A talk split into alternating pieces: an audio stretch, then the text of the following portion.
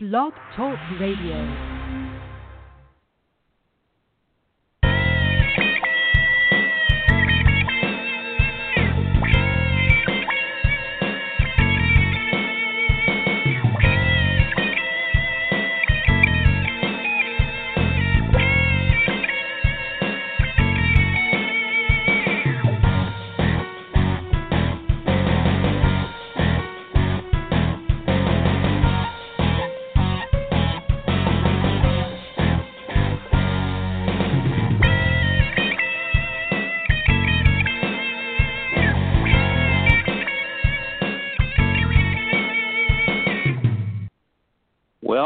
To the Sunbury Press Book Show on the Bookspeak Network. The show is sponsored by Sunbury Press, the publisher of paperback, ebooks, and hardcover books in a variety of categories, distributed worldwide and sold wherever books are available. I'm your host, Lawrence Knorr, and today we have Marlin Bressi, the author of two books with us Pennsylvania Oddities and Hairy Men in Caves. We'll talk about both of those today. Uh, but first, we're going to start with Pennsylvania Oddities, a little bit about Marlin and the book. Researcher and author Marlin Bressi has compiled a panoply of unsolved mysteries and unusual happenings throughout the history of the Keystone State.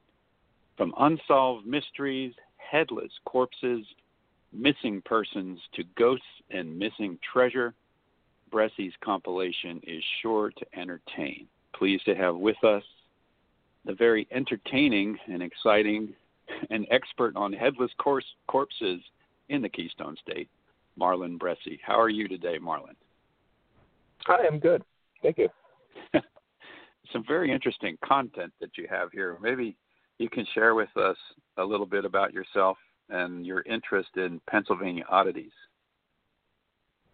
I definitely, um, you know, I've always enjoyed uh, local history, especially the darker side of Pennsylvania history, and bookstores are always full of uh, ghost stories, and I find a lot of these books always have the same old stories, you know, the same typical garden variety ghosts, uh, everything from from Gettysburg to to all the other popular hauntings, and I noticed there wasn't a lot written about other ghastly and gruesome uh, facets of Pennsylvania history, such as unsolved murders, and um, so I, I like to combine a little bit of everything, everything from unsolved mysteries to lost treasure, and of course some some haunted places as well. Yeah, it looks like you have 27 such things mentioned in this book, and maybe a few more if you count the newspaper clippings. That so mm-hmm. I, I note too, a lot of these tend to be more so from the early 20th century did you get these just by combing through old newspapers? Where where'd you get your ideas?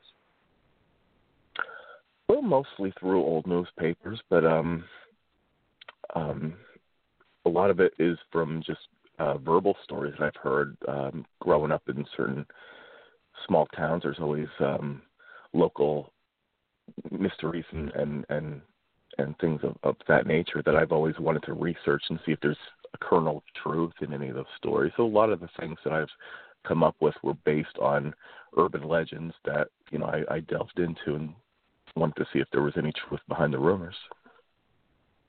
So where where did you grow up? What area would have uh, had some of those I legends? I what they call the uh, the the coal region of Pennsylvania. So that would be um, in the whole uh, Mount Carmel, Shamokin um, area. I grew up in Kulpmont and went to high school at Mount Carmel and that area is um, pretty economically depressed, but there's certainly a wealth of legend and lore that goes along with it. So growing up from an early age, I've always heard a lot of these stories, and and as I got older, I wanted to see if they were true or if they were just myths, and um, and that's uh, where it came from. Yeah, that's interesting. Uh, you know, a quick story about Sunbury Press. Back when I was starting the company, I was doing a book. It was really a self-publishing operation at that time, and I was doing a book about my Knorr family history. Quite a bit of that's in the Mahantongo Valley, which isn't too far from Shamokin and from Sunbury. Yeah. And I was, you know, I have a lot of experience driving up through that area and up through Shamokin, and always liked the uh, just the the way the town's laid out on the hill and very picturesque, although very depressed. And Mhm. when uh, when it came time to name the company, I was thinking, well, I want to name it after a town near the area where these people were living, and I saw on the map Shamokin and Sunbury, and uh, I thought Shamokin Press, Sunbury Press. And Sunbury Press just sounded so much better. Not that Sunbury, I mean Sunbury also a pretty depressed town as well, but the name uh, just sounded better, and so I apologize for not choosing your hometown to name the the press. but Oh, anyway. I see. Uh, I see you do have Kulpmont in in the book, at least chapter seven, the murders of 1939. Say that a few times. Mhm. Yep. What do you know about that? Maybe you could tell us a little bit about that, since that was close to to your home. Well, I grew up in Kulpmont, and um, I was raised by my my grandparents pretty much. Both of my parents worked long hours. My grandparents lived across the street. Uh, my grandfather was a first uh, generation American. He came over from or his his parents came over from Italy, and he worked in the coal mines and he served in World War II. And growing up, he always would tell me about all these stories about what life was like back in the the 20s and the 30s. And notice a lot of my stories go back to that time period, and that there was just something about that era that really fascinated me.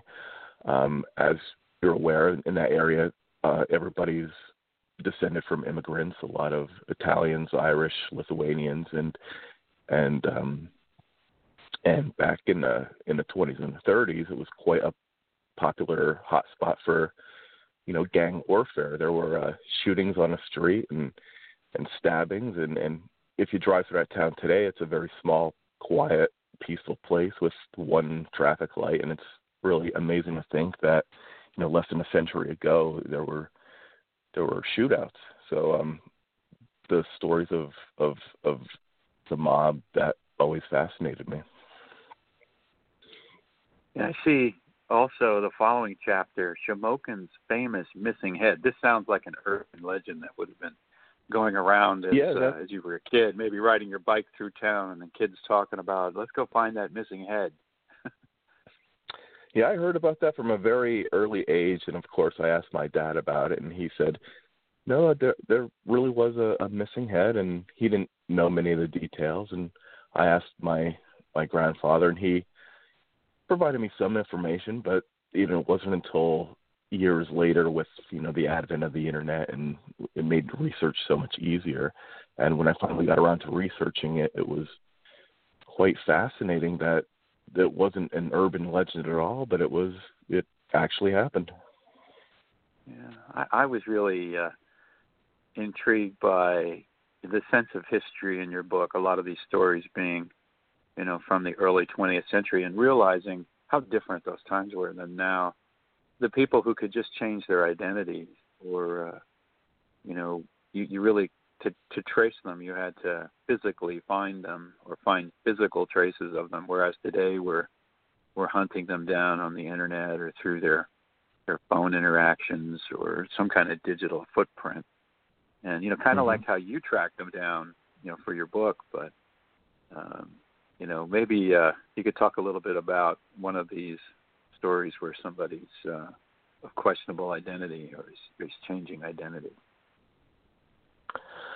Well, what makes research difficult is back in those days, records aren't nearly as thorough as what they are now. So even if you knew the name of somebody, chances are they came from somewhere in Europe where the spelling may have been different. So it takes hours and hours of research just to to hone in on the right person just because some of the names were you know a lot of the the um, like the Polish names for instance are you know their last names are 20 letters long and it's all a bunch of consonants not a lot of vowels so it really makes spelling the right name difficult. So research is is is very difficult but even back then even the most obscure person whether you're working down in a mine or working on a railroad it's amazing that all those years you you've still left a digital footprint that can still be found today.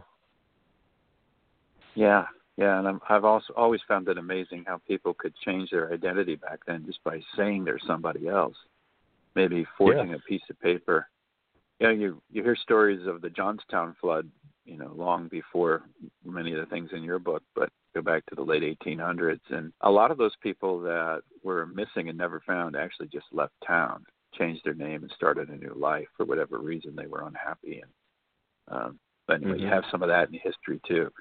Uh, there's a there's a mystery in here. Actually, it's the one that leads off the book, and it's uh, going to be marketed to in an advertisement locally here at the Cumberland Valley High School's musical, which gets quite a few people through the um, the auditorium.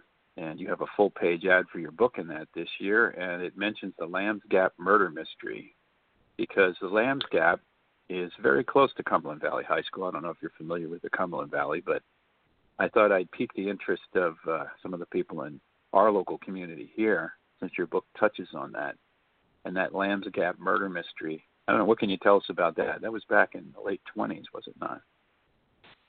Uh, yes, it was, and it was a well, it's an unsolved mystery to this day. Nobody knows who killed these individuals, but it um, the evidence seems to suggest that this poor, unfortunate couple stumbled into a an area heavily populated by moonshiners. And this was during the era of prohibition, and I think they may have gotten a little too close to some illegal activity, and they may have been um, silenced so as to not inform the authorities. And it's a, a road that I drove by a lot actually. Um, on my way to my my day job, sometimes I take Lambs Gap Road over up the mountain, and at the crest of the mountain where there's a pull off is where the murders happened. And I have on occasion parked my car, got out and walked around just to get a sense of what these these individuals, this young couple who were gunned down. Um, I just wanted to explore the environment and, and see what it was like. And when you actually read about a story, it's one thing, but when you're standing there on the same ground where something happened, it's a very profound experience. Yeah, I'm very familiar with that Lambs Gap Road that goes up over the mountain, and for a long time it was just a dirt road. And even today, it's still not much more than a one lane roughed paved road. And if I'm not mistaken, the spot is like a pull off at the very crest of the hill. I'm thinking that little parking lot type area there, that op- that opening in the woods, is that where the murders occurred or where the bodies were found? Yes, where the pull off is now, and there was actually one of I forget which newspaper it was, but it was a local Harrisburg newspaper who was covering the murder, and they actually published a map in the newspaper with an X marking the spot of exactly where the car was and the position of the bodies, and it was very. It's amazing how how graphic the newspapers were back then compared to how they are now. So it, it was chock full of information that you can, you know, piece together where this incident happened, and um, yeah, where that pull off is on the top of the mountain, that's where their car was found. These two individuals, uh, his name was Harry and his his girlfriend, they were found dead inside the car dead from uh, one bullet, apparently. So it was definitely somebody who knew how to shoot a shoot a rifle. Uh, somebody with some sort of marksman training or an incredibly lucky shot. Both bodies were found dead from one bullet, slumped over the steering wheel of the car, and um, to this day, nobody knows who did it. This sounds like a grassy knoll type story. Are you telling me there was one bullet that struck both, or each had a bullet? No, well, both individuals died from a single, a single shot, shot, fired from, I believe it was 250 yards away. It was an incredibly far wow. distance. Now, of course, forensic science in the 1920s is a little different than it is today, uh, but that was the story that was published. Yeah, use your imagination. How could one bullet kill two people? They must have been pretty close. And we'll leave that to your imagination. That's the, uh, one of the reasons I wanted to I wanted to see the site with my own eyes because I just wanted to see how that was possible. So. Yeah, there's a another story. Actually, they're all very interesting stories. Uh, many of them entertaining in uh, dark ways. Some are almost like unbelievably stupid stories, like you can't believe somebody somebody did Mhm. that, and probably the stupidest person in the book is someone who shares my last surname, Knorr, who apparently had some kind of dispute, was pulled into a dispute between two wealthy gentlemen, and was hired or threatened to uh, blow up that neighbor's porch. Could you tell us a little bit about Mr. Knorr and what he was up to? Um, yeah, there. Um, fortunately, I don't have a copy of my book with me, so I can't look it up. But I, re- I recall that happened in Bloomsburg, I believe. And I think it um, was in the coal regions. Yeah. Yeah, um, I remember the man's name was Clifton, Clifton Moore, but I honestly, I mean, to be honest, there are so many stories in That's that book. I I do not know the details of that particular one. Well, that's the one that stood out for me, and we'll we'll spare you any more uh, questions on that one. Uh, there's a couple others, that, and we, we can just tell our audience to, you know, get the book and read it. And we are talking to Marlin Bressi, the author of Pennsylvania Oddities, and also Hairy Men in Caves. Marlin, a couple couple more on the the oddities. I was most Mhm. struck by two of the stories that that were very dark and creepy. And the one, uh, what do you recall about the prison cell, the suicide cell in Mount Carmel? Is that another urban legend, or is that? Yeah, did your research prove That was- that uh, pretty much true? Well, that was a urban legend that really wasn't much of a legend. Nobody knew about it when I found out about it through. Um, I was researching a different story, and I came across an old news story about a suicide that happened in a jail in Mount Carmel. And I asked some of my local friends who still live there, and nobody seemed to know anything about it. And I did some research and research, and I found that in this tiny one cell jail, an oddly high number of suicides took place. I think five or six individuals hung themselves for minor crimes. I mean, they weren't awaiting trial for for murder or anything. These were just garden variety small crimes. They probably would have gotten a slap on the wrist, a, small fine, nothing major. Yet for some reason, for some dark reason, they couldn't spend a day in that jail cell without wanting to take their own lives. And the building that it still stands today, and it's actually a gift shop and a very nice gift shop, um, very quaint and colorful, and you know a, a very nice business. And I actually reached out to the owner of the building and the woman who owns the gift shop and asked if she knew of the history. She said she knew that it was the jail one time, but she never knew there was anything that dark or sinister that that happened in that building. But she did say there are parts of that of the building, especially in the lower floor in the basement, where it you do get a pretty creepy feeling when you go down there and and she said, Well that seems to make sense because um there she wouldn't go as far as to say that it was haunted, but she did say that you there are parts of that building where you get a an uneasy feeling. It didn't look like a very large building, so there must only be a few cells on the bottom That, it was a, it's a, a very very small small building, and um, from what I can ascertain from the from the research I've performed, the the holding cell it was just one cell, and it was down in the basement, and it was um, and the building's still standing today, and it it's um, if you drive by, you would never in a million years guess that it was a jail because Mount Carmel was a you know, even at its heyday, it wasn't a super large city, and you know, it was just a, a, a freestanding building that looks unremarkable from the outside. Yet down in the bowels of the building, some pretty ghastly events happened. Yeah. Now, down in that basement, is that cell still there, or is the door removed and it's just used for storage, or just open space, or what does it look like oh, today? Oh, yeah, were you able to get down there?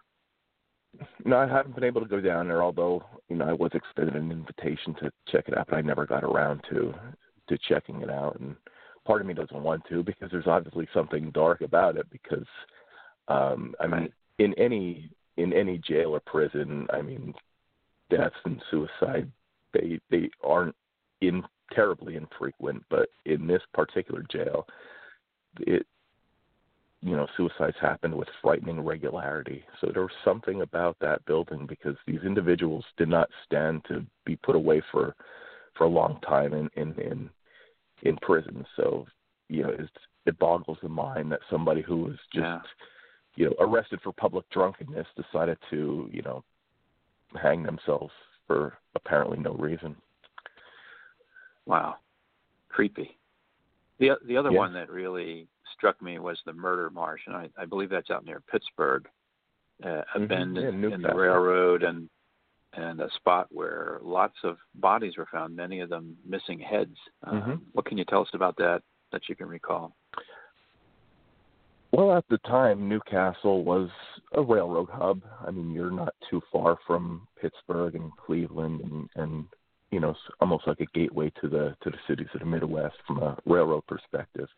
And this area outside of town was built on a, a very swampy, marshy area, which just had the right geography to dispose of of bodies. And um, I would imagine that you know, if you were in a line of work where you need to to dispose of a body, that would be the ideal place to do it. And apparently, a lot of people have had that idea because um, no less than a dozen bodies have been pulled out of this marsh, which today has been filled up. So the marsh itself doesn't, I mean, it doesn't exist anymore. Um, but during the time, it was just a, a terrible uh, mosquito filled muddy bog that people didn't really want to go near and it just made it an ideal place to dispose of of of um murder victims Do you think they were tossed off a train, or do you think somebody would just come out there through some other path? And uh, well Yeah.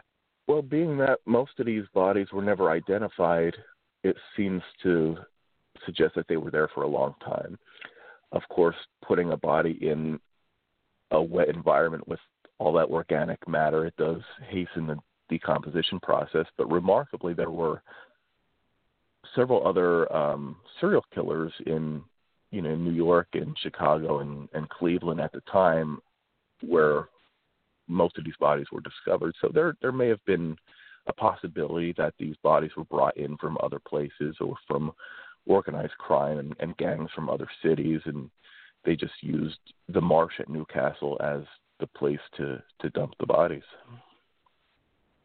Yes, what a fascinating compilation. And we've been talking about Pennsylvania oddities 27 very strange stories, unsolved mysteries, strange places and people, uh, oddball crimes, all of this detailed in Marlin Bressi's book. Marlin, you also uh, recently we published another book for you. It was actually the first one that we did together, Hairy Men in Caves. We have about five minutes left. Maybe we could talk a little bit about that. Uh, it looks Mhm. like a compilation of maybe 50 or 60 stories about real hermits. So maybe you could Yep. tell us a little bit about, you know, how you uncovered this information and what was a hermit to you? How would you have defined a hermit? Yes, actually, I believe there's 80 different stories in that book. Hermits from virtually every state in the United States, and it was. I'm particularly proud of that book because hermits didn't leave a lot of material laying around. They weren't the most sociable people, so you know to find enough information to write the life story, the biography of one hermit is hard enough. To do 80 different hermits, that took a lot of research, and um, and um, you know, I, I grew up in, like I said, in Coleridge and Kulpmont, and there was an old man who actually lived back in the woods who was still alive when I was born, and he was actually the motivation behind that book. I was always fascinated by this this hermit who lived back in the woods, and um, that's how the book got started. Wow, 80. Well, I I wasn't counting. I saw a pretty long list. And they range from it looks like Pennsylvania to California to Texas, so all over the country, even Michigan. So we got yeah, all four corners of uh, the continental US. Is there one that Mhm. really stood out? A couple that really stood out maybe that just oddball stories about hermits? Well, each one is is remarkable in her own way. Um, of course, in Pennsylvania, we have um, a lot of hermit stories, and um, the one that really struck out to me was the um, um, what they call the Hermit of Blue Hill in in Sunbury, as you know, up at, by the Shikellamy Overlook. That is where these this hermit used to live, and of course, when you drive through that area, you always see the overlook outside of Sunbury, and and um, you know that was the hermit that really spoke to me, just because as a child, as a kid, my parents would always take me up to this overlook, and little did I know back then I was standing on the ground where a hermit once once lived. So these hermits, they're obviously they they just don't want to live with others. Uh, did they tend to be maybe? Was there any indication that they were perhaps mentally ill, or were they just poor, impoverished people? Were they just introverts, or was it kind of like well, all sure, the above? Sure, most. It is mostly all of the above. A lot of them, uh, a lot of them were were um, jilted by their lovers. You know, a lot of people who have, you know, they were they suffered some sort of heartbreak and they just wanted to retreat from society. Um, I would imagine a lot of them probably would have had, you know, if they had been alive today, they would have been diagnosed with some sort of mental illness. They certainly fit a certain pattern of behavior, and it doesn't matter from what time period. Some of the hermits I wrote about go back to the 1700s. Some of them up to the 1950s, and from every state and from every corner of the country, they do share the same characteristics. And these characteristics, I think, some people would look at today and and conclude that it, it was a form of mental illness that many of these individuals suffered.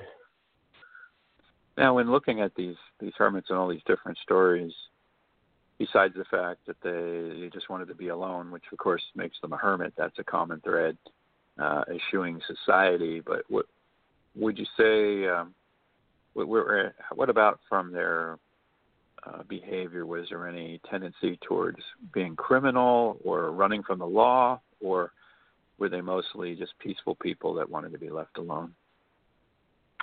Yeah, a handful of them entered the life of solitude just because they were fleeing from from a crime or fear of a crime. Some of them were were I believe, innocent, but they were pariahs in their village. They had a bad reputation. They were just run out of town, and um, some of them hermits. Some of them had the life of a hermit thrust upon them. So, um, you know, there are a lot of situations that cause somebody to to choose that lifestyle. Some voluntarily, some involuntarily. Yes, a very, very interesting compilation. I don't think anybody's ever put together a book on 80 different hermit stories, and I know that's why we signed it. Uh, I don't think you have a lot of competition there, at least not that I've seen. Yeah. uh, a very strange topic to write about. anyway, uh, Marlin, two very interesting books uh, that are out here. Again, Pennsylvania Oddities and Hairy Men in Caves. Both are available wherever books are sold. What are you working on now? We just have a minute to go. Tell us about what you're researching and writing now. Well, I'm compiling enough um, new stories for hopefully I'd like to get a volume two of Pennsylvania Oddities. And for the readers, I'm not sure they're aware, but the this book was actually based on my blog, which I maintain, and that's so far I'm up to 600 different stories of the bizarre from around Pennsylvania, from literally every single county in Pennsylvania. So since the time the book has been written, I've uncovered hundreds of additional stories. So I'd like to actually see a volume two and hopefully a volume three or volume four somewhere down the line. I'd really like to make this my my career because for me there's nothing more entertaining than than researching unsolved murders and haunted places and and perplexing mysteries. So. Well, there you there you have it. Marlin Bressi, thank you for joining us today, the author of Pennsylvania Oddities. Hopefully, not just volume one, but many more to come.